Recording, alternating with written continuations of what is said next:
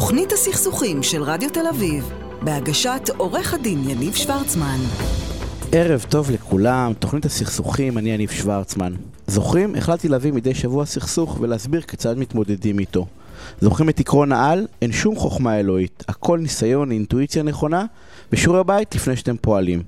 עכשיו תראו מה ההבדל בין ייעוץ מהבטן לבין ייעוץ מניסיון. מישהי שיתפה לדעתי אתמול או שלשום איזשהו פוסט שיש אדם שהכירה לפני כמה שנים והקשר נותק. לצערה, מאז הנתק הוא מנסה ליצור את הקשר ברשתות החברתיות ולבקש להכיר אותה ולהיפגש איתה. היא סיפרה שלא משנה כמה פעמים היא ניסתה להבהיר לו שהיא לא מעוניינת לשמוע ממנו, זה לא עבד לה. כל פעם שהייתה חוסמת אותו, היה מגיע לה מפרופיל אחר וממשיך לנסות. והיא מתייעצת איך אפשר להפסיק את ההטרדה הזאת. עכשיו, זה, זה דבר שכולנו נתקלים ב, באיזושהי צורה, זה יכול להיות בן או בת זוג, מישהו שמטריד אותנו ומנסה להגיע אלינו. רוצים לנחש את סדרת ההמלצות שנתנו לה, דרך אגב עורכי דין וגם לא עורכי דין. אז ככה, הייתה המלצה להגיש תלונה במשטרה, הייתה המלצה להגיש תביעה כספית על, אה, אה, על פגיעה בפרטיות ו- ו- ו- וכל מיני עילות נוספות, והייתה המלצה לבקש צו הטרדה מאיימת. כולם בנחישות רבה ובסימני קריאה מרובים.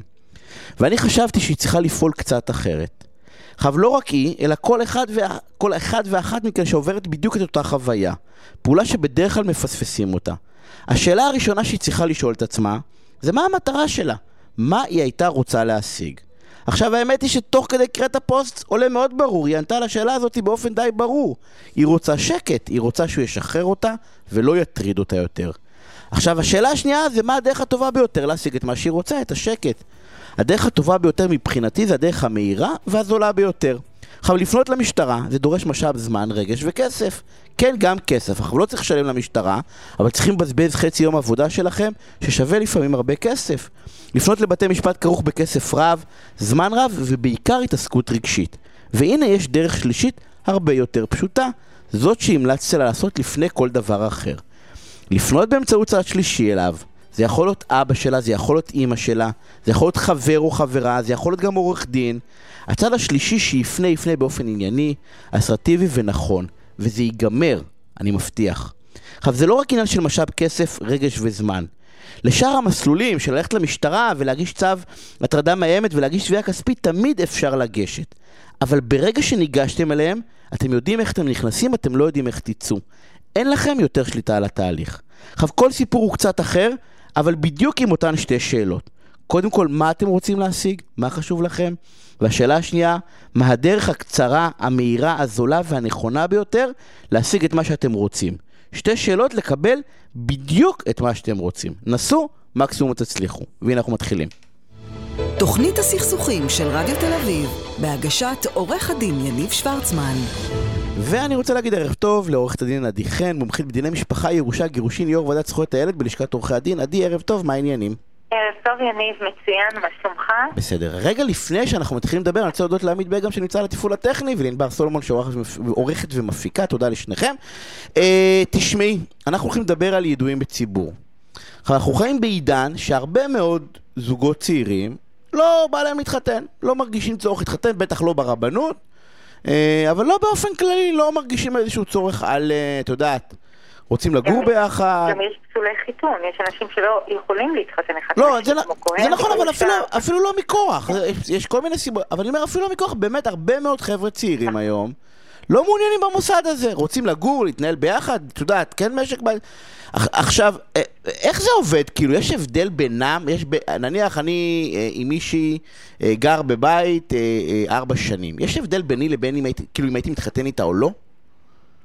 כעיקרון יש מספר הבדלים שתכף אנחנו נעמוד עליהם, אבל מה שרציתי להגיד לך זה שאנחנו רוצים להסתכל על מוסד הידועים בציבור כאל תחליף, משהו שמחליף אה, נישואין. תחליף כמו שיש לך תחליף למזון מסוים, לתינוקות, תחליפים כאלה ואחרים, אותו דבר יש לך תחליף נישואין, ואחד המוסדות האלה הם ידועים בציבור. תראה, אם לפני 20 שנה או 40 שנה היית פונה לסבתא שלך והיית אומר לה, אני רוצה לחיות בלי נישואין, הייתה אומרת לך, ישמור השם, אוקיי? היום זה מקובל.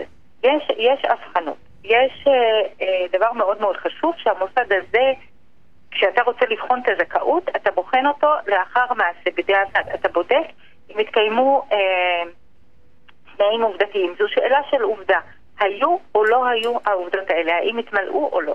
אז אה, כשבאו להגדיר מה, מה משמעות המושג ידועים בציבור, בית המשפט גם הוא התקשה, או אפילו כינה את המושג הזה, את, ה, את מלאכת ההגדרה, כקריאת ים סוף או כבעיית ריבוע העיגול, ש, ש, שכל כך היה קשה לו. אבל על שני דברים בתי המשפט מסכימים. אין לנו חוק שמגדיר מה זה ידוע בציבור, יש לנו רק פסיקה, מה שבתי משפט החליטו. שני יסודות שחייבים להתקיים. א', חיים משותפים כבעל וכאישה, היסוד הזה מורכב מחיים אינטימיים, כמו בעל ואישה שמושתתים על חיבה, על אהבה, על מסירות, נאמנות, על קשירת גורל זה בזה. אוקיי? ובזה אתה מבדיל בין קשר בין בני זוג ידועים בציבור לבין קשר של אה, בני זוג של מאהבת ופילגש. אוקיי? אז זה, זה, זה דבר אחד. דבר נוסף... כאילו, רק מערכת יחסים מונוגמית יכולה להיות... אה, להיכנס בהגדרה של ידוע בציבור. יש, יש חשיבות לבלעדיות, אם כי, תכף נדבר על זה, לא... לא אוקיי, אז אמרנו קודם לא, כל קשר יציב אינטימי. איש ב... יכולה עדיין להיות ידועה בציבור של מישהו אחר, וגבר נשוי יכול להיות ידוע בציבור של מישהו אחר. כך למשל אנשים שלא מצליחים להתגרש, ואז הם פונים ופותחים דף חדש בחיים עם בן זוג אחר מבלי שהתחתנו, גם אז הם ייחשבו לידועים בציבור, ותכף נדבר על הזכויות שלהם. אוקיי, אז אמרנו אחד, אחד זה כן קשר אבל יציב קבוע אינטימי עם מישהו אחד, אוקיי. כן, אוקיי. היסוד השני הוא ניהול משק בית משותף, ולא סתם ניהול משק בית משותף, כאילו מצורך אישי נוח לי יותר, אז אני גרה עם בן הזוג, לא כדאיות כלכלית, לא סידור ענייני, זה יותר קרוב למקום העבודה שלי, ממש לא. אלא אנחנו מדברים על ניהול משק בית משותף כפועל יוצא וטבעי מחיי המשפחה המשותפים, כפי שנהוג ומקובל בין כל בעל ואישה שהם קשרות גורלם זה בזה. עכשיו פה אני מאוד מאוד חייבת אה, לשים אה, דגש. הרבה אנשים באים אליי וחושבים שהם חייבים א', או לגור, לא יודעת מאיפה זה בא, שלוש שנים יחד, זה ממש כן, לא. כן, שלוש לא שנים נכון. זה מין מספר כזה, אוקיי. או, או לפתוח חשבון בנק משותף, ולשל... ממש לא. כל אחד תורם לפי היכולת שלו. עכשיו, איפה הייתה התפתחות בפסיקה? התפתחות בפסיקה הייתה בעיקר לגבי בני זוג שהם פרק ב' בחיים. והשאלה הייתה, אם אנחנו מבקשים חיים משותפים, אז מה קורה עם כל האלה שיש להם פרק ב' בחיים שהתגרשו, או שכבר הם אה, אה, זקנים, ואז יש להם בן זוג, אבל לכל אחד מהם יש דירה משלו, משפחה משלו, ואז נהוג שאחד ישן אצל השני, ולא לא מוכרים את שני הבתים והולכים עכשיו יחד וקונים אה, דירה חדשה. ובהתחלה, לפני איזה 15 שנה, 17 שנים, בתי המשפט לא, לא, לא היו מוכנים לקבל את ההשקפה הזו שכל אחד יהיה בבית שלו, ועלו שני מקרים מאוד מעניינים בפסיקה, ומפה התחיל, אה, התחיל השינוי. במקרים מסוימים, מה שחשוב לי להדגיש, זה כשיש לך שני אנשים שהם פרק ב' בחיים, וכל אחד מהם יש לו את הרכוש שלו ואת המשפחה שלו, אז מאוד יכול להיות שבית משפט עדיין יכיר בך כידוע בציבור. למרות שכל אחד מהם חי בבית משלו, ואין לו שום שיתוף עם הצד השני. אני, בשביל ה... רק בשביל הסקרנות של מי ששומע, אני אספר על מקרה של... אה, שנקראת אורה אביטל. אורה אביטל אה, הייתה בקשר עם, אה, עם מישהו איזה עשרים שנים, שתי נשים היו לו לא, לאותו אה, גבר, גם האישה החוקית שלו וגם אותה אורה אביטל. עשרים שנה הוא היה איתה. במהלך כל השבוע הוא היה נשאר בבית עם אשתו. סופי שבוע עם אורה אביטל, אוקיי? לא היה להם שום דבר משותף, אבל הבגדים שלו היו גם בדירה שלה, של אורה. אה, נהג בצהריים לבוא ולאכול יחד איתה, ובאמת חלקו ככה עשרים שנים, אשתו אה, ידעה מכל הסיפור הזה. ואז okay. אוקיי. כשנפטר, פנתה למוסד לביטוח לאומי, כי המוסד לביטוח לאומי, סליחה, המוסד לביטוח לאומי כן, הוא האחראי על תשלומי הפנסיה, וגם אה, אפשר לפנות למקומות העבודה לקבל את פנסיית השאירים, ואם מקום העבודה לא מאפשר, אז אפשר לפנות ב- לבית הדין אה, לעבודה. ואז בית הדין לעבודה פה הייתה התפנית שהוא אומר בנסיבות כאלה בית המשפט צריך להתאים את עצמו החיים, לא ייתכן שבני זוג מבוגרים שכל אחד מהם יש לו דירה משלו, שיתאחדו ויתחילו לחיות יחד וגם הכירו בעובדה שיש אנשים שחיים בצורה כזו, כל אחד בנפרד ועדיין יכירו בקשר הזו. איפה הייתה הבעיה? הבעיה הייתה בבתי המשפט מה הציבור יחשוב. אז הגיעו למסקנה שלא מעניין אותנו מה הציבור חושב, איזה קשר יש לי או איזה קשר אין לי, האם אני בת זוג אה, אה, כמו בת זוג נשואה משהו אחר, זה לא מעניין. מעניין איך שבני הזוג ראו את עצמם. עכשיו השאלה הכי עיקרית, איזה זכויות יש לנו ממערכת כזו? אמרת משפט מאוד מאוד יפה בתחילת התוכנית. אתה יודע איך אתה נכנס, אתה לא יודע איך אתה יוצא. וזה מאוד מאוד נכון במערכות יחסים. אם אתה לא יודע לבסס את הקשר שלך ולעשות הסכם בתחילת, ה, בתחילת הקשר, אתה נכנס לקשר הזה, אתה לא יודע איך אתה יוצא, אם אתה יוצא ואם אתה צריך עורך דין לידך, שאתה יוצא מהקשר. אז בואו נדבר קצת על, ה, על הזכויות. א', אם יש לנו ילדים ממערכת נישואים ש... אה, בלי חתונה. ממערכת יחסים שלא, לא, אין בה נישואים, אז אין שום בעיה. ילדים, יש להם מזונות, אין שום בעיה, הם גם יורשים, הכל בסדר. אה, מזונות. מזונות ניתנים במדינת ישראל לבני זוג נשואים, אוקיי? זה החוק. אבל הפסיקה פה פיתחה משהו הרבה יותר טוב. אתה יודע, אישה נשואה, יש לה מזונות עד לגירושין. אחרי גירושין... מזונות אישה, רק צריך להגיד את זה לא מזונות הילדים, אלא מזונות אישה. רק אישה, ואם היא מקללת, ואם היא אה, בוגדת, אין לה בכלל מזונות, אוקיי?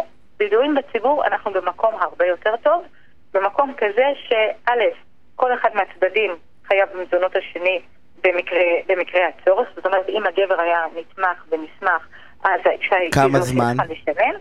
זה כל, כל נושא לגופו, לפי היושר, הצדק, ההגינות, אוקיי? וזה מאוד יכול להיות שתהיה חייב במזונות בת הזוג גם אחרי הפירוד. אז שימו לב, בנישואין רק אישה מקבלת מזונות ועד הגירושין. בידועים בציבור, אישה או גבר יכולים לקבל מזונות גם בתקופת הקשר וגם אחרי סיום הקשר, תלוי בנסיבות. אם היא הייתה נתמכת או הוא היה נתמך בבן הזוג האחר, אם הייתה הסתמכות, כל, כל מקרה ייבחן אה, לגופו. מין קצבת הסתגלות כזאת. כן, שיקומיים. שיקומיים, אוקיי. ירושה, פה יש לנו עניין... עדי, זה סוג, אה, זה סוג אבל של מערב פרוע, נכון? כאילו, אני, אני, אם אני מבין נכון מה שאת אומרת, את אומרת, תקשיבו, דעו לכם שבגדול, אה, רואים, אה, אפשר, אמרנו תחליף, אבל זה לא תחליף, כי זה כמעט על אוטומט. אם אתם חיים ביחד בלי להיכנס רגעים לשלוש שנים או שנתיים או חמש, ואפילו במקרים מסוימים אתם לא צריכים לגור ביחד, בטח לא בפרק ב', אבל בכל מיני הקשרים, בית משפט יכול להכיר בכם כידועים בציבור, ותהיו חייבים מבחינת רכוש למשל, 50% מהרכוש? תכף אני אדבר על, על רכוש, אבל אם דיברת על, על משך זמן, אני יכולה להביא לך פסיקה של בית משפט עליון, אחרי ארבעה חודשים הכירו בצעירה שהיא... בנוגע לרכוש?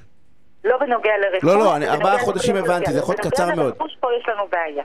רכוש, כל מה שבן זוג מביא מלפני הנישואין, כדי, או מלפני הנישואין או מלפני הקשר, שלו, כידון בציבור, אם מוכח שהוא התכוון, כוונה ספציפית, אוקיי? לשתף את הצד האחר. למשל, אם יש לך דירה מלפני הקשר, אוקיי? ויש לך, אתה משכיר את הדירה הזו, יש לך פירות מהדירה הזו, ואתה מכניס את הפירות הזו, האלה, דמי השכירות לחשבון לחשבון שלך, ואז אתה משתמש בכספים האלה לצרכים המשותפים, וכאילו אתה מסכים לשתף את הצד האחר בדמי השכירות. עדי, ה-50-50 הוא בעצם אה, גם בידועים בציבור? רק אם אתה משתף. לא, לא. או עשינו רכוש ביחד, נניח אני לא משתף. אם יש, אם יש רכוש שנקנה ביחד פה, אין בעיה. המחלוקת מתי? המחלוקת היא... מתי מתחיל הזמן? לא. אלא? האם, האם הרכוש הזה בא מלפני הקשר? ואם הוא בא מלפני הקשר, אם יש כוונה לשתף את הצד האחר, אז הוא כן, כן יקבל חלקים ממנו, ואם אין כוונה, אז א', תדאג שיהיה לך הסכם ממון, ותדאג, אם לא עשית הסכם ממון, אז תדאג לפחות להפריד את הרכוש הזה ולא, ולא, ולא להכניס אותו לפול השיתוף. זאת אומרת, בעוד שבמזונות ובעוד ש, שבירושות אתה יכול לקבל בקלות, אוקיי? בנושא הרכוש מאוד מאוד מאוד קשה להוציא והדרך היחידה... לידועים בציבור ש... הדרך היחידה, עדי, הדרך היחידה למנוע את זה, הדרך היחידה למנוע את זה בעצם, זה שחק הסכם ממון, נכון? כן, הסכם כאילו בוא, אנחנו, זה מין קריאת על כזאת, תקשיבו, הכל בסדר, תחליטו לחלק איך שאתם רוצים, רק לכו תסדירו את זה לפני. כי אפילו העניין של הקצבאות, לא- אתם לא יודעים, אבל אחרי זה אתם עלולים לשלם, לא ברע. לאחד מבני, או, או גם גבר גם אישה דרך אגב, כן? אחות אישה מאוד מצליחה, אחות גבר מאוד מצליח, זה לא משנה. לשלם קצבאות לבן זוג, לכו תסדירו את זה בצורה מסודרת בהסכם המון. אנחנו צריכים לסיים, עדי. שתי נקודות מאוד חשובות. משפט אחרון. זוגות שהם חיים כידועים לציבור ומחליטים אחר כך להינשא, אז לא יהיה תוקף להסכם הממון אם לא מאשרים אותו בבית המשפט. זו נקודה סופר חשובה. כי אם אתה מתחתן אחרי זה ולא באת לבית משפט ואישרת את זה, אז צריכים לאשר את ההסכם המון. חייבים, זה כאילו, כאילו מרגע הנישואים. יש לך משטר רכושי חדש. נקודה שנייה. לגבי זכויות ירושה, בני זוג ידועים בציבור לא יכולים לרשת זה את זה אם לא היו פנויים שניהם בעת הפטירה של מי מהם. הבנתי. אנחנו חייבים לסיים. אה, אז תודה רבה. אה, אנחנו רוצים הפסקת בשורות באמת באמת קצרה, ואחרי זה אנחנו נחזור למי ש- שעצבני כדאי שישמע את הפינה הבאה על סבלנות, אנחנו נדבר על עסקים ומשפחה, אז אה, תחזרו. תוכנית הסכסוכים של רדיו תל אביב, בהגשת עורך הדין יניב שוורצמן. וחזרנו, ואני רוצה להגיד ערב טוב למנשה כהן, פסיכולוג קליני בכיר, מטפל בפוסט-טראומה ונפגעי נרקסיזם. ערב טוב, מנשה, מה נשמע? ערב טוב, יניב, ולכל המאזינים, מה שלומך? בסדר גמור. סבלנות, סבלנות, או, או, בוא נדבר על סבלנות. כן, אני- אפשר לדבר על סבלנות. אני, בהחלט. אני, יש לי שאלה. כן, זה, אה, תראה, אנחנו עם עצבני בגדול. אה, יש כל מיני סיבות, אבל אנחנו נשים אותם רגע בצד. אה, הרבה... קודם כל, יש ערך להיות סבלני, או שלפעמים טוב להיות עצבני? כל הזמן מחנכים אותנו לסבלנות. רגע לפני, סתם מעניין אותי לדעת מה דעתך. יש כאילו, כאילו זה יתרון תראה. גדול להיות סבלני? תראה, לפעמים יש אה, יתרון, והרבה פעמים יש חיסרון, כי חוסר סבלנות הופך להיות כוח. יש, קוראים לזה רווח משני. כלומר, אני לא, לא רק שיש לי בעיה שאני לא יכול להשתהות, לגלות אורך רוח, אלא זה נהיה פתאום כוח. יש לי שליטה על אחרים. אחרים חייבים להקשיב לי. בגלל... מבין? אז עם ישראל- העצבני הופך להיות עוד יותר עצבני. כי לא, כי למה? כי לא מקשיבים לי? אה, כי זו הדרך שבה יש תחרות גדולה מאוד על אה, זכות הדיבור, על רשות הדיבור, על כמה אני מותר לי לדבר. כל מי שנדחף קודם אה, זוכה, ככה אתה רואה את זה גם בכנסת, אתה רואה את זה בכל מקום. בכביש. ואז בעצם העצ... העצבנות מובילה אותנו ליותר עצבנות, כי בעצם אנחנו... אין לנו סבלנות לסבלנות, כאילו אנחנו כל פעם מחפשים את ה... שהאחרים יהיו סבלניים כלפינו. בדיוק. ואנחנו מאבדים שליטה בעצם. כי אני עסוק לא בעיקר, אני עסוק. במסביב. בדיוק. מה שהכי חסר פה בארץ זה סבלנות. אוקיי. עכשיו סבלנות זה משהו שאפשר ללמוד לעשות? כאילו להיות? או שנולדתי עצבני, אז אתה יודע... אז אולי בגיל 60 אני אזכה ואהיה אדם סבלני. אה, תראה, זה קורה גם לפעמים ככה, לפעמים זה הפוך. אבל בוא, בוא, בוא נגיד כמה מילים על ה... מה זה סבלנות, אנחנו מדברים על זה כאילו שזה מובן מאליו. קדימה. אז הנה, אז רשמתי לי פה כמה נקודות, אני, אני אגיד אותן. אה, היא מתוארת במילון ובמקומות אחרים כאורך רוח, עמידות, יכולתי להשעות תגובה, להמתין או לשאת סבל ואי נחת בלי להתלונן או לשבור את הכלים. לעומת זאת, אנחנו מכירים במיוחד בארץ חוסר סבלנות. ולהיעדר היכולת הזאת, אי יכולת לחכות שמשהו יקרה, קוצר רוח. שפה עממית זהו טיל, טיל קצר, ציפייה לסיפוק מיידי, חוסר יכולת לדחות סיפוק, קושי להמתין, להיות מתון, לא יכול ולא רוצה להמתין. אולי זהו חוסר נכונות להקשיב, או רצון לשליטה. חסר סבלנות הוא תגובתי, אוטומטי, יורה מהמותן, אימפולסיבי. זה יכול להיות באמת באופי, כמו שאמרת קודם, אדם נולד עם זה, או דפוס התנהגותי שבאמצעותו אדם כופה את, העליונות שלו על האחרים. באופן הזה הוא גם יש לו רווחים משניים, כמו שאמרתי קודם. גם יש לו בעיה שהוא לא יכול לספק, הוא לא יכול לשלוט ברוחו, וזה הופך פתאום ליתרון, זה משהו כוחני שהוא זוכה לו למחאות כפיים לפעמים. אבל על פי ההגדרה שהרחב אמרת לנו, רובנו כאלה, רובנו חסרי סבלנות. אה, לא, לא, רובנו, אני לא יודע אם אני אכליל, אבל כן, אנחנו, בדרך כלל מאוד, אתה יודע, מאוד רוצים, קשה לנו לחכות רגע, ואנחנו נורא רוצים סיפוקים מיידיים במיוחד בעידן של היום, וכאילו אנחנו, העולם דווקא, העולם המערבי, הוא, הוא דווקא מדרבן אותנו להיות אה, כאן ועכשיו, כאילו, אתה יודע. אה, נכון. נכון, כאן ועכשיו זה כל מיני דברים. כאן ועכשיו זה חסר סבלנות, אימפולסיבי, וכאן ועכשיו זה מחובר, נוכח, קשוב. אז בוא נגיד באמת, אה, האם פה בארץ כולם עצבנים, או שיש חלק יותר, חלק פחות? בשפה של היום, כשמדברים על הספקטרום של האוטיזם, אז אני מדבר על ספקטרום של סבלנות. יש כאלה שיש להם יותר, יש כאלה שיש להם פחות, יש כאלה שלא רוצים בכלל להתאמץ להיות בעלי סבלנות. כי הכל, כמו שאמרת, אינסטנט. הכל מיידי. אני רוצה כבר עכשיו הכל. האם אני מוכן להיות סבלני? למשל, לפעמים, אה, לפעמים אנחנו כן מוכנים, כי יש לנו לפעמים, אנחנו חייבים להיות סבלנים כי יש מחיר להיות בחוסר סבלנות. ואז אומרים, להתאזר בסבלנות, תשמע את המילה להתאזר. כלומר, אנחנו צריכים להתאמץ כדי להיות סבלנים, כי התגובה הרגילה היא מביאה מהמותן. במצב כזה שיש מחיר לחוסר סבלנות, אדם לוקח את האחריות. בכל מקרה, אי אפשר להתייחס לנושא כאילו מדובר בתגובה בלתי נשלטת, ולפתור את עצמי מכל אחריות וניסיון להתאפק או לגלות אורך רוח בשיח עם האחר. יש לך כלים, אבל איך כן אפשר? נניח, כי אתה בא ואומר זה באחריות שלנו, אבל אתה יודע, גם לאכול בריא זה באחריות שלנו, יש הרבה דברים שהם באחריות שלנו ואנחנו לא, לא עד הסוף עושים. אה, יש לך כלים, איזה רעיונות, לאיך אני כן יכול להיות, נניח, אני למשל עובד על עצמי מאוד מאוד מאוד קשה להשעות תגובות, בסדר? אה, יש, לך איזה רעיונות, איזה כלים, איך אני יכול להיות יותר סבלני? תראה, תלוי, אה, יש הרבה כלים, תלוי איפה הם מתחילים. הייתי אומר שכל זה עניין של חינוך. איך חינכו או תינקו אותי, איך התנהגו המודלים שלי, ההורים, הורים, הגיבו אליי אחרים. הם הקשיבו לי ונענו לצרכיי, או ירדו עליי והנישו אותי. ייתכן שאני פשוט משחזר את מה שראיתי וחוויתי. אולי גם אתה. והכל גם תלוי באיזה הקשר לזה סבלנות. יש כללי משחק בחיים, יש כללי משחק בכל דבר. אנחנו רוצים לקבל אותם או אנחנו רוצים להשתלט. ילדים, אגב, זה משהו אחר. ילדים, אה, מה שנראה כחוסר סבלנות, במקום של דרישה טבעית ילדים לספק את צורכיהם ועצמותיהם מיידית בלי להתחשב. אבל גם להם אנחנו מלמדים אותם. רגע, לא עכשיו, אחר כך. החינוך מלמד את, את כולנו בעצם להשתאות, לדחות סיפוקים. אבל, אבל, אבל, מנה, סליחה שאני קוטע, אבל החינוך שלי גמור, כאילו מה שההורים שלי טעו, טעו לטוב ול... אתה יודע, גם הטעו, גם הרוויחו, זה עכשיו אני.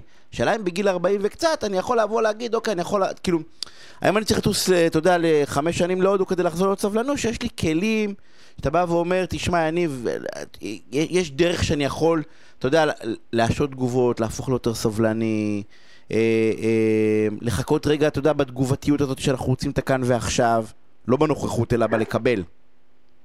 אני רואה שאתה נהיית יותר סבלני תוך כדי שיחה. אפילו. אני, משתדל, אמרתי לך, אני עובד על זה כל לא, הזמן. לא, לא, אני מרגיש. אני בהפרעות כל הזמן שכן, אני תמיד יש לי מה להגיד, אני לחכות רגע לתשובה, אתה יודע, אני גם קוטע בנימוס, אבל איך עושים את זה? אתה יודע, אתה יודע, מתי אתה מתחיל, אתה יודע, למשל אתה עושה מדיטציה? אני לא עושה מדיטציה, אני, אין לי סבלנות למדיטציה. בדיוק, אין לך סבלנות. בדיוק, זה מין, כולם אומרים תעשה מדיטציה, אבל לא לעשות מדיטציה כי אין לי סבלנות.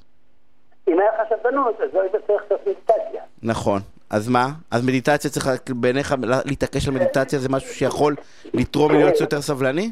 אני, אני אגיד לך, כל זמן שאתה מרוויח מהחוסר הסבלנות, לא, זה לא ישתנה.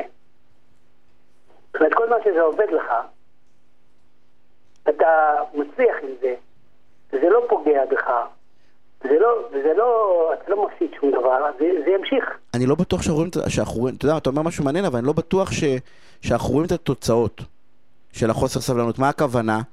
כי אתה יודע, אנחנו כולנו חיים, אז זה, אני לא יודע מה החלופה של רגע, אם הייתי רגע משה, אני דווקא כן יודע, כי אני מתעסק בסכסוכים, אז אתה יודע, אז כאילו, תמיד אל תגיב רגע, תיקח רגע, אתה יודע, לחכות רגע לראות כל התמונה, אבל אני מדבר באופן כללי, אנחנו לא, זה משהו שאנחנו לא יכולים לדעת מה החלופה, בגלל זה, אתה יודע, אני חי את החיים ואני לא מבין שכדאי להיות סבלני. תקשיב, זה, יש פה בעיה, אם אתה עושה כלים, אז בוא, בוא נחשוב על הכיוון, באיזה כיוון צריך לחפש את הכלים האלה. אתה תפתח את זה גם, כל אחד יכול לפתח. דבר ראשון, תלוי איך אנחנו תופסים ומפרשים את מה שקורה. זה, זה, זה דבר שאני מבטיח. אני כמטפל, חושב, שואלים אותי מה, מה יכול להשתנות. אני אומר, הדבר הראשון שיכול להשתנות בעקבות השיח והדו-שיח, זה שאדם משנה את התפיסה שלו על, על מה שהוא מגיב אליו, התפיסה שלו של עצמו, התפיסה של המציאות. למשל, אם אני חש מאוים או לחוץ, אז אני עסוק רק בלהגיב, בלי לחשוב, להשתאות ולבחור את התגובה המתאימה או לתת מחשבה שנייה. שוב חשוב גם לשים לב להקשר, באיזה הקשר אה, מתקיים מפגש כל שיח, באיזה הקשר? ל- אני למה באיזה הקשר, משפטי. סליחה שאני קוטע אותך, למה זה באיזה הקשר? יכול להיות שאני סבלני למשהו ולא סבלני למשהו אחר? או שאני לא, אה, כאילו אני אומר? יש לי חסר סבלנות, חסר סבלנות.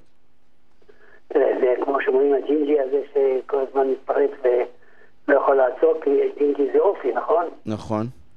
אבל אני מקווה שלא כולנו ג'ינג'ים, במובן הזה, כן? יש אופי ויש בכל זאת אחריות לכל אחד לאן לוקח את עצמו, גם בגיל 42. ההורים עשו את העבודה, טובה או לא טובה זה עניין אחר. ברגע מסוים אדם מתחיל להיות אחראי על עצמו. אני לא יודע איך אתה מנווט באמת את חיי היום-יום שלך, אם אתה יודע איזה מידת סבלנות שיש לך, אבל אני בטוח שאתה מחפש אותה מדי פעם. את מה? את הסבלנות. אני כל הזמן מחפש את הסבלנות. אתה גם מוצא אותה, אני מניח. אני, אני מפעם לפעם מוצא אותה, אני בגלל זה כל הזמן מחפש כלים נוספים. כן. כן, אז, אז זה דרך הכיוון. הכיוון הוא לחשוב איך אתה תופס את המצב שאתה, שלפניך. את המה? תתאר אה, איך אתה תופס ומפרש מצבים שאתה נמצא בהם. אוקיי. האם אתה תופס אותם כאיום? אתה תופס אותם כתחרות? תופס אותם כהזדמנות לדיאלוג? תופס אותם כהזדמנות אה, לחברות? תופס אותם כהזדמנות לראות את העולם דרך עיני האחר? מ- או מנש- שאתה... כן. מנשה, אנחנו צריכים. לסיים. אה, כן. נגמר לנו הזמן, כן. תודה רבה על הפינה הסופרמנט הזאתי. אה, אז שיהיה ערב מצוין. ואני רוצה להגיד ערב טוב לרואה החשבון שלומי כהן, משרד כהן ראיית חשבון, מייסד שותף במשרד אביבי כהן, הנהלת חשבונות. שלומי, ערב טוב, מה נשמע? טוב יניב, מה שלומך? טוב מאוד, תגיד, אתה אה, סבלני? אני תמיד סבלני. אתה כבר מכיר אותי כל כך הרבה זמן, אני בטוח שאתה יודע כמה אני סבלני. האמת היא שכן, עוד לא הצלחתי להוציא את ה... היה לי תמיד דילמה אם אני יוצא אותך משלוותך או לא, ואני אני עוד... עוד אה, גם העובדים שלי שואלים את זה לפעמים. ולפעמים גם רואים את זה, יש לקוח שמוציא אותי משלוותי, והם אומרים, וואו, לא יכול להיות. כן, יש, יש. כן, בטח, לא. לכולנו יש. אבל אני נורא מסכים אה, עם מה שנאמר קודם, קודם כל שזה עניין של חינוך. כלומר, אתה יכול לראות עוד, אה, מהחוויה האישית שלי, סליחה שאני גונב לך מהזמן, כי יש לנו לא, אתה לא גונב לי מהזמן, אתה מעניינת, לא יכול, הזמן הוא אבל- שלנו, אתה גונב לנו מהזמן. כן, אבל הזמן הוא גם שלך. אבל אני, מניסיוני הקצר בהורות של ילדים בני שנתיים וחצי וארבע, אני מצליח לראות את ההבדל בין ילד שרכש את הסבלנות עוד מבעוד מועד מהיום שהוא נולד, לבין ילד שאתה צריך לחזק את זה אצלו. עכשיו גם דיברתם על זה שאם אפשר לרכוש את זה, ואני כל כך מסכים עם המקום הזה, שבן אדם שמסתכל על הפלוס והמינוס ורואה שכל הזמן מצליח לו להיות לא בסבלנות, להיות באגרסיביות, לתפוס את הדברים בכוח, וזה מצליח לו, והוא לא רואה את מה שהוא מפסיד בדרך, זה ימשיך וזה לא יישאר, זה, לא, זה לא ייגמר, כלומר, הוא לא יפסיק עם זה. אבל זה היה לשנייה, כן? לא, אבל- קודם כל זה לא לשנייה, רק מה, מה כאילו הקושי שלי עם הדבר הזה, שאני מאוד מסכים עם זה. אחד, אם אנחנו אומרים שזה חינוך, אז כאילו, אז בואו נלך נשב בים ונשתה מרגריטה, כי אין לנו עבודה, כי אפשר לשנות את המבוגרים. ואני חושב שכן אפשר לשנות את המבוגרים.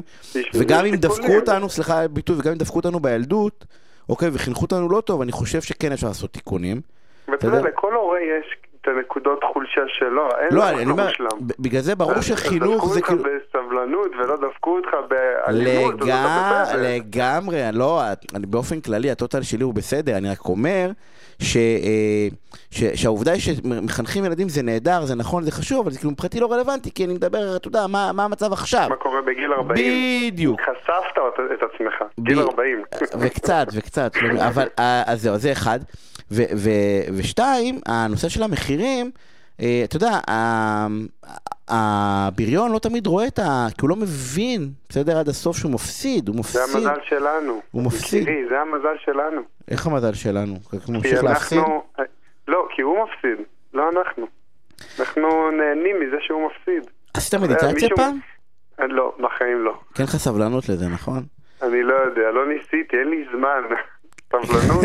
סבלנות, סבלנות. לא, כולם, תדע לך, זה פינה שנייה כבר, שמי שמתעסק בסבלנות, אומר לכו כן, תעשו... שמעתי גם את הקודמת, כן, לפני שבועיים. היא אומרת, כולם אומרים מדיטציה. אנחנו נצטרך, אה, נעשה איזה קורס מדיטציה ביחד. תקשיב, עסקים ומשפחה, כן. בוא, אה, עושים, אתה יודע, יש הרבה מאוד עסקים בארץ, הרבה מאוד עסקים, הרבה מאוד סכסוכים מגיעים, אתה יודע, אלינו, למגשרים, אה, ולבתי משפט, של בני משפחה שעושים עסק ביחד. זה יכול להיות בני זוג שעובדים ביחד, וזה יכול להיות, אה, אתה יודע, שאחים, או אבא ואמא, אבא ובן, או... אה, איך, אה, מה אתה חושב על זה? טוב, אז אני, אני אתחיל מאיזה שורה תחתונה, שאני חושב שאתה לא כל כך תאהב אותה, אבל העסקים הכי טובים הם מבני משפחה. נכון שיש משפט שאומר שלא עושים עסקים עם משפחה, אני, אני מקבל אותו ואני מסכים במידה מסוימת, כי אתה לוקח בחשבון שבמידה ואתה מפרק את העסק, זה, תמיד יש מישהו שנפגע, תמיד יש איזשהו צד שנעלב מהסיפור, גם אם הוא יצא כלכלית בסדר, וגם אם אחרי זה הוא יוצא לדרך חדשה ומצליח לו, תמיד יהיה את הטעם המ- את הטעם מה? שלומי? שלומי נעלם לנו, אנחנו ננסה רגע אה, לשק... לשקם אותו. אה, הוא אמר דרך אגב ש... שאני לא בהכרח אסכים אה, עסקים ו... כן, יש לנו את שלומי? יש לנו את שלומי. שלומי, איפה נעצרתי? נעצרת שעם הטעם הרע. לא, אז שמישהו- לפעמים, זהו, זה נשאר לפעמים טעם רע ברגע של פירוק. אבל עדיין, מה זאת אומרת טעם אה, רע? משפחה שמפרקת עסק? לא, זה נתק, עזוב טעם רע, נו. נכון, אז, אז הייתי קצת עדין, אבל אנחנו מדברים פה על איזשהו קשת רחבה, כי יש מקרים ששתי הצדדים מפסידים, ואומרים, טוב, לא הצליח, בוא נפרק, בוא, אתה יודע, ננסה לאחוד את השברים, ולא בהכרח אה, לא מדברים, אבל אה, אנחנו, אבל זה צלקת. צלקת גדולה. כן, ועדיין העסקים שבאים בתוך המשפחה, הם בדרך כלל עסקים שמצליחים יותר. אנחנו, אנחנו מדברים רגע על שותפויות ועל איך, חברות. איך נכון לעשות את זה? או, אז קודם כל, כשאתה נכנס לעסק, כשאתה בתוך עסק משפחתי, אתה בא להיכנס לעסק משפחתי, אז אתה מכיר את ההקלה. אתה מכיר את המשפט הזה, לדעת עם מי אתה נכנס אה, למיטה? אז אתה כבר מכיר את הקלה, אתה כבר אה, חיית איתו תקופה מסוימת, אתה כבר אה, עברת את איזה שהם דברים, כלומר אתה כבר יודע מראש עם מי אתה נכנס, ולכן הגדרת התפקידים אה, זה דבר שהוא נחוץ ו- והוא טוב. כלומר, נכון שבשותפויות רגילות הגדרת התפקידים היא אה, נכונה, אבל פה, מבעוד מועד, אתם כבר מכירים אחד את השני. אתם יודעים מי בדרך כלל אה, מעדיף, נגיד, אה, להוביל בהנהלת העובדים, או מי שמעוניין אה, ללכת ולעשות את העבוד, העבודה הפיזית, לטייל בשטח, מי שאוהב לעבוד מול מחשב. כלומר, יש פה איזה שהם ניואנסים שאתה מכיר את הבן אדם מעבר למה שבדרך כלל, כשאתה בא להיכנס לשותפות ומכיר בן אדם ואומר לו, היי אחי, נותן לו כיף ומתקדם קדימה, אתה מכיר את הבן אדם מעבר. עכשיו, אחד, ה, אחד הטיפים שלדעתי הם הנכונים פה, זה לא לעשות דברים בפזיזות. למה? כי כשאתה נכנס לשותפות עם משפחה, בדרך כלל יש איזשהו דחף כזה של יאללה, בוא נרוץ קדימה, אנחנו כבר יודעים, מכירים, עושים, בוא, בוא נבעט קדימה.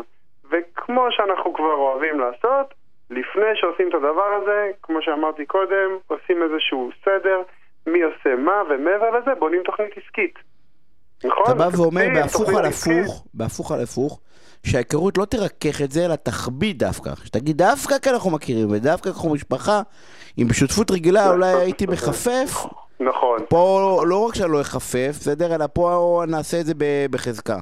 אתה מדייק אותי, נכון. אחד, ה, אחד הדברים החיוביים, שאתה נכנס עם גם בן אדם שאתה מכיר תקופה ארוכה, וזה גם, אתה יודע, זה עלייה וקוץ בה. זה משהו שהוא גם טוב וגם יכול ליצור איזה משהו רע בעתיד, זה זה שיש לכם אמון יותר חזק אחד בשני. בן אדם שאתה נכנס ואתה לא מכיר אותו, גם חבר או מכר, שאתה נכנס איתו לשותפות, אתה בוחן את הזוגיות הזאת, ואתה לא כל כך מאמין בו, אז לפעמים יותר קשה להתקדם קדימה ולרוץ קדימה. כשזה בן אדם שבא מהבית, יותר קל לך.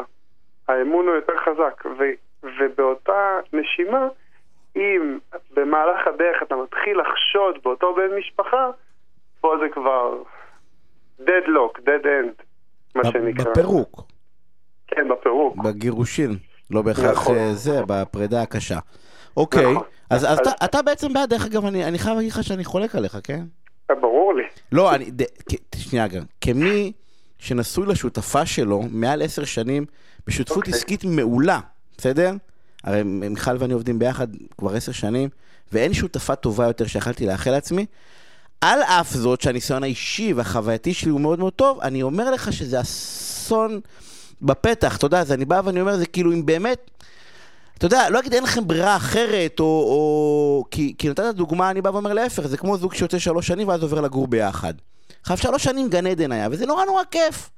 נכון, גג היה, היה מחויבות, זה נורא נורא כיף, ולא צריך לקום בבוקר, ולא ליד המיטה, ולא את זה, ורגע, פתאום צריך להגיע בשמונה בבוקר לעבודה, פתאום הרבה דברים שאני מכיר, אתה יודע, בתוך הזה, לא, לא הכרתי, כי, כי אתה יודע, אה, בת ובן זוג קצת אחרת, אבל אח, אתה יודע, לא ישנתי עם אח שלי כאילו כבר הרבה זמן, או עם, עם אבא שלי, אתה יודע, כל מיני דברים כאלה, אנשים גדלים, מתפתחים. כן, אבל הנפש אתה מכיר, זה נכון, אבל אתה עדיין מכיר את הנפש. אה, אין בעיה, אבל זה שהוא אח אהוב, או אחות אהובה, או אבא, או אמא, זה לא משנה רגע. זה לא בהכרח אומר שהוא עובד באותה רמה. אתה מבין מה אני אומר? כאילו שזה לא בהכרח, לא בהכרח יש הלימה, ולכן בכוכבית הקטנה הזאת, עם כל היתרונות של האמון וכל מה שאתה אומר, בקטע הזה אני, אני לא חולק עליך, אני חושב שהסכנה העלולה להיות, בסדר? אה, היא, היא גדולה. אלא אם אתה עושה את בחזקה שלך, כן? כן. כאילו אתה... אז זה מה שאמרתי קודם, שהגדרת תפקידים היא מאוד חשובה. כלומר, כשאתה מכיר את הבן אדם מבעוד מועד, אתה גם יודע... נכון שאתה לא יכול לדעת בוודאות כמה הוא עובד ואיך הוא עובד, ואם הוא, אתה יודע, יכבוש את העולם ביחד איתך, או שהוא ייתקע מאחורי כיסא ולא יזוז, אבל עדיין, זה, זה דברים שאם אתה שם אותם על השולחן מבעוד מועד זה טיפה יותר קל. ותשמע, בכל, אה, בכל כניסה ל... אה, נקרא לזה זוגיות, שותפות או תהליך עסקי, אתה נכנס ל... יש לך סיכוי. אתה יודע, בסופו של יום בן אדם שבא להשקיע בעסק, הוא לא מכיר את העסק, שם עליו אה, סכום כספי, והוא לוקח בחשבון שזה יכול לרד, לרדת לטמיון, וזה באות, באותה נשימה זה גם פה נמצא. הבנתי. יש לך עוד טיפים, אפילו בריאת חשבון, כתבת לי כל מיני דברים על... נכון, על, נכון. ת, יאללה, זרוק לי אותם, יש לנו שתי דקות, תן אותם בראש עכשיו. אתה מקצר לי. אוקיי, סבבה. שש שעות אנחנו מדברים כבר, מה מקצר לך? בוא תקשב דיבור, נתחלף, כן, נו. בין בני זוג, כן. אפשר לעשות תכנון מס אוקיי. אה, מכבד וחוקי אה, כמובן, ועדיין הכסף נשאר בבית, כלומר יש פה איזושהי הטבת של מס, עדיין צריך לבדוק שזה עומד בתנאים של חוק, כלומר אה, יש לנו תנאים שמחייבים לבוא לעבודה בכמות שעות מסוימת, אם זה מהבית, אם זה לא מהבית, כל מיני תנאים כאלה ואחרים, ושהשכר יהיה הוגן לעובד מקביל, כלומר אם עכשיו אתה מעסיק את אשתך במקום העבודה, אז... אה, בן לא זוג תכנון מס, מה עוד? רוץ. נכון. עכשיו, יש דבר כזה שנקרא חברה משפחתית. אם היום אתה נכנס עם עוד כמה אה, בני משפחה לחברה בעם, אז אתם יכולים להחליט שבמקום שכל אחד מכם יישא במס באופן אישי, יהיה נישום אחד, בן אדם אחד בתוך כל הקבוצה שיישא במס. עכשיו, למה זה טוב? אם אותו בן אדם יש לו הפסדים ניגרים משנים קודמות, או שיש לו, לא עלינו, נכות של מעל 90 אחוזים, אז יש לו פטור של מעל, אה, של, פטור של חצי מיליון שקל בשנה. אוקיי, אז אפשר לתכנן את זה. בדיוק, אפשר להיכנס לתכנון אה, מס אה, פה, ובכל הנושא של הורים שמשקיעים בילדים שלהם, יש קטע כזה, שהורים אוהבים לבוא ולשים כסף. נכון. ולעזור לילדים שלהם להתקדם קדימה, ומתפללים שהכל יהיה בסדר. כן, אז, אז, אז זה טיפ, זה לא קשור למס הכנסה. מאוד אה, חשוב לשים לב באיזה תחום משקיעים את הכסף.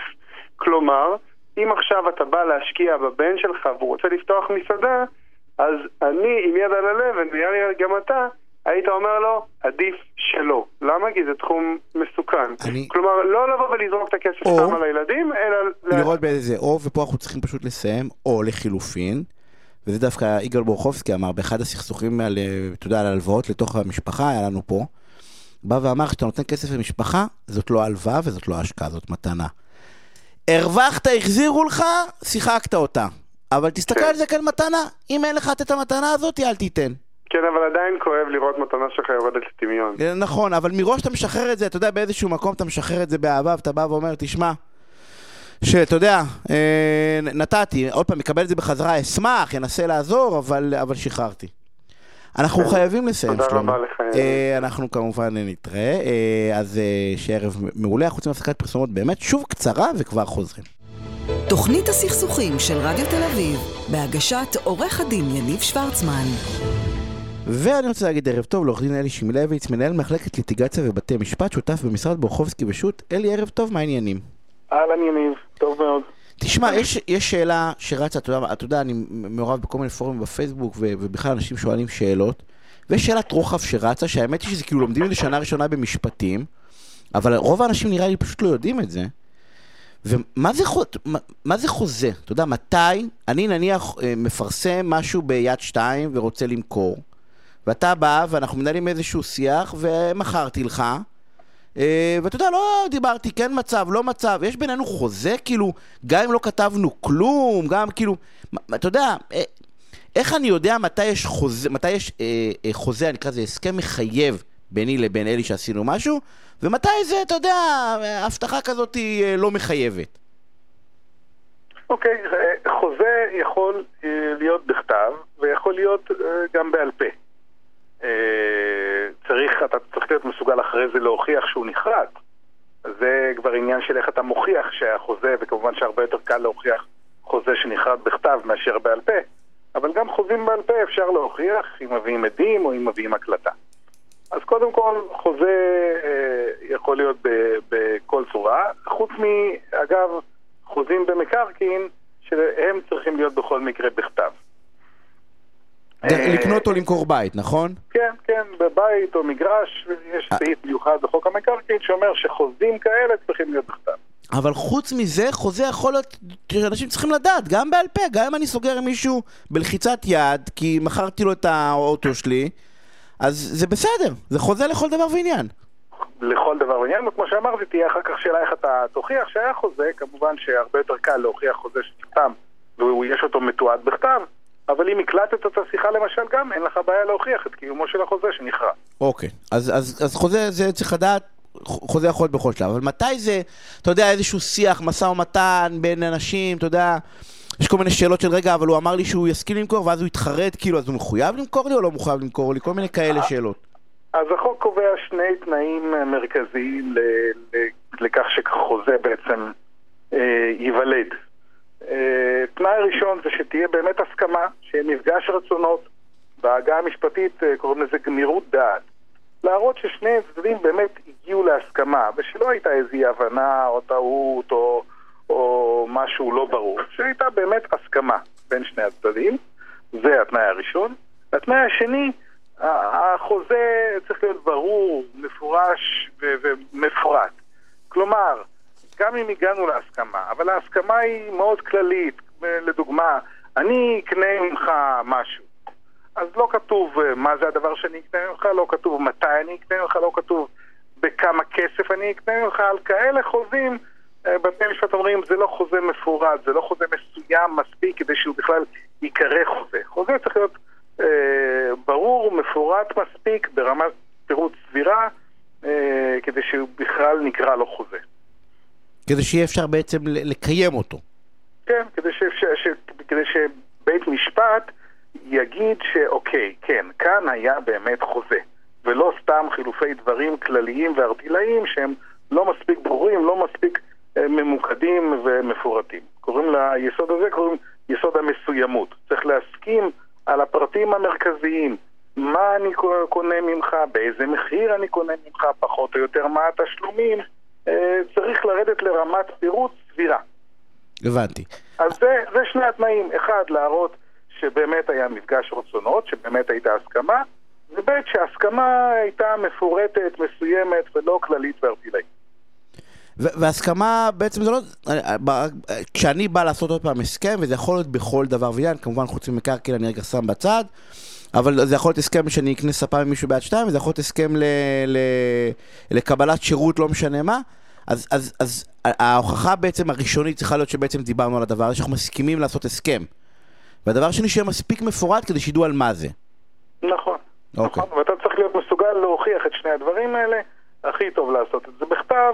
אגב, בכתב זה לא חייב להיות על אה, דף שיש לו כותרת שכתוב עליה חוזה, זה יכול להיות גם בחלופת מיילים, זה יכול להיות גם בחלופת אסמסים. גם בוואטסאפ, אה, נכון? גם בוואטסאפ. אני למשל מאוד. משתדל לחפור בשאלות שאנחנו מבינים אחד את השני כדי לראות, אתה יודע, לא כדי לחפש, אלא כדי לראות שמבינים איך גמירות דעת, נכון?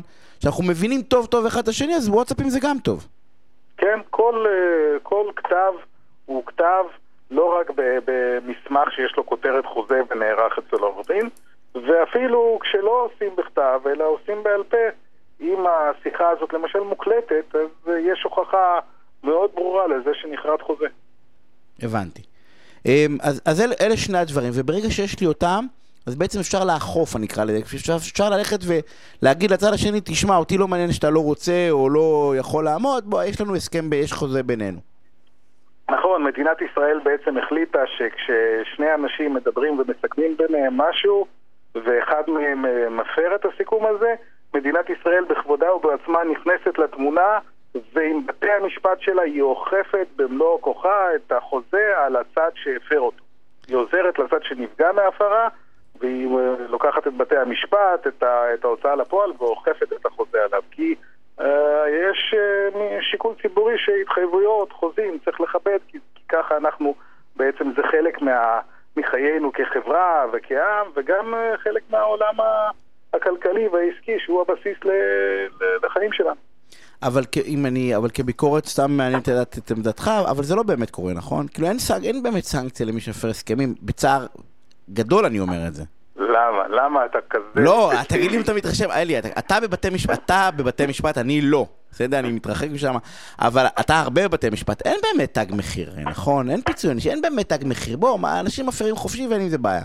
תראה, אתה אמרת משהו על פיצוי עונשי. פיצוי עונשי אין. בישראל הפיצוי על הפרת חוזה הוא פיצוי בגובה הנזק שנגרם לך. אני אתן לך דוגמה, אם אתה סיכמת עם מישהו שאתה מוכר לו את האוטו ב-50 אלף שקל, והוא אה, הפר את ההסכם הזה, ולאחר מכן ניסית למכור את האוטו והצלחת למכור אותו רק ב-45 אלף שקל, אז נגרם לך נזק של 5,000 שקל, ואת הנזק הזה אתה יכול לתבוע ולקבל מבית המשפט. אני יודע שאתה, יניב, כל כך עצבני על המפר, שלדעתך צריך לא רק לקבל ממנו 5,000 שקל, אלא... אין לזה מחיר אבל, זה בדיוק ההזיה, שאני אקבל בסוף מה שאני צריך לקבל מינוס ההוצאות עורך דין שלי. נכון, הרי אתה לא בא בחינם, ואני אקח את אלי, ואני אשלם לו את מה שצריך לשלם לו, ובסוף אני אצא, אתה יודע, במינוס מה שהייתי צריך לקבל. לא, אתה יכול, אתה יכול לכלול גם את... אה, את העלויות שלך בתביעה, גם חלק מהנזק. ועכשיו אני אשאל אותך, בתי משפט נותנים הוצאות ריאליות? לא, נכון? הוצאות ריאליות לא, אבל תראה, הפרת חוזה, בתי משפט אמורים לשים אותך במצב שבו היית אלמלא הופר כלפיך החוזה. זה האינטרס המוגן. איפה אני הייתי? אם החוזה היה מקוים.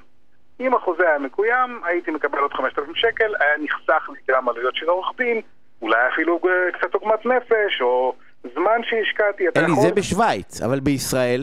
לא, אתה צודק ש... כשאתה זוכה במשפט, בתי משפט בישראל לא פוסקים לך הוצאות ריאליות. אבל אם אתה מצליח... לא, הוצאות ריאליות הכוונה למי שלא מבין, זה לא, אני אשלם לך הרבה כסף, לא ייתנו לי את כל הכסף, ייתנו לי רק חלק. אם אתה תובע כהוצאות, אבל אתה, אם אתה מציג את זה בצורה נכונה כחלק מהנזק שנגרם לך מהפרת הסכם, אתה בהחלט יכול לקבל אותו, ובתי משפט אה, בזמן האחרון גם נוטים יותר ויותר לכבד את ההוצאות האמיתיות, בתנאי שהן כמובן לא מנופחות, אלא סבירות, אם אתה מוכיח כמו שצריך את ההוצאות שלך, מראה חשבוניות, מראה הוצאות, הן באמת סבירות, אתה, בתי המשפט אה, מתחשבים ו... ופוסקים... אה, אז כל מי שמאזין לנו, כדי שתוכלו אחרי זה באמת לעבוד עם זה, תהיו יסודיים, אל תהיו עצלנים, תעלו על כתב, בין אם זה במייל, וואטסאפ, ווטאבר, תהיו ברורים, לא תפרטו עד הסוף, מתי, כסף, הכל, נכון? ככל שיהיה יותר מפורט ויותר ברור, יהיה אחרי זה יותר קל לעבוד עם זה. בהחלט. אלה אני רוצה לדעת לך... אני רוצה לדעת לך פינה סופרמנט הזאתי, אה, תעשו חוזים טובים, אה, כי אחרי תצטרכו להגיע לאלי, שזה טוב, אבל, אבל חבל, כי... אה, אז תודה רבה ושערב טוב. אנחנו צריכים לסיים. נגמר התוכנית, יום שני, שבוע הבא בשעה שמונה בערב, אנחנו נהיה פה, אני רוצה לדעת לעמית בגם שהיה פה על התפעול הטכני, ולנבר סולומון שערכה והפיקה את התוכנית. דני סידס, אה, מיד אחריי, כן, כן, תישארו כי יהיה מעניין אה, אה, כתמיד. אני בא להגיד שמור על הבריאות, אבל אנחנו נראה לי על פי הנתונים, בדיוק ראיתי באיכילוב שיש אפס חולי, היום לא נכנס אף חולה קורונה לאיכילוב, שזה מדהים בעיניי.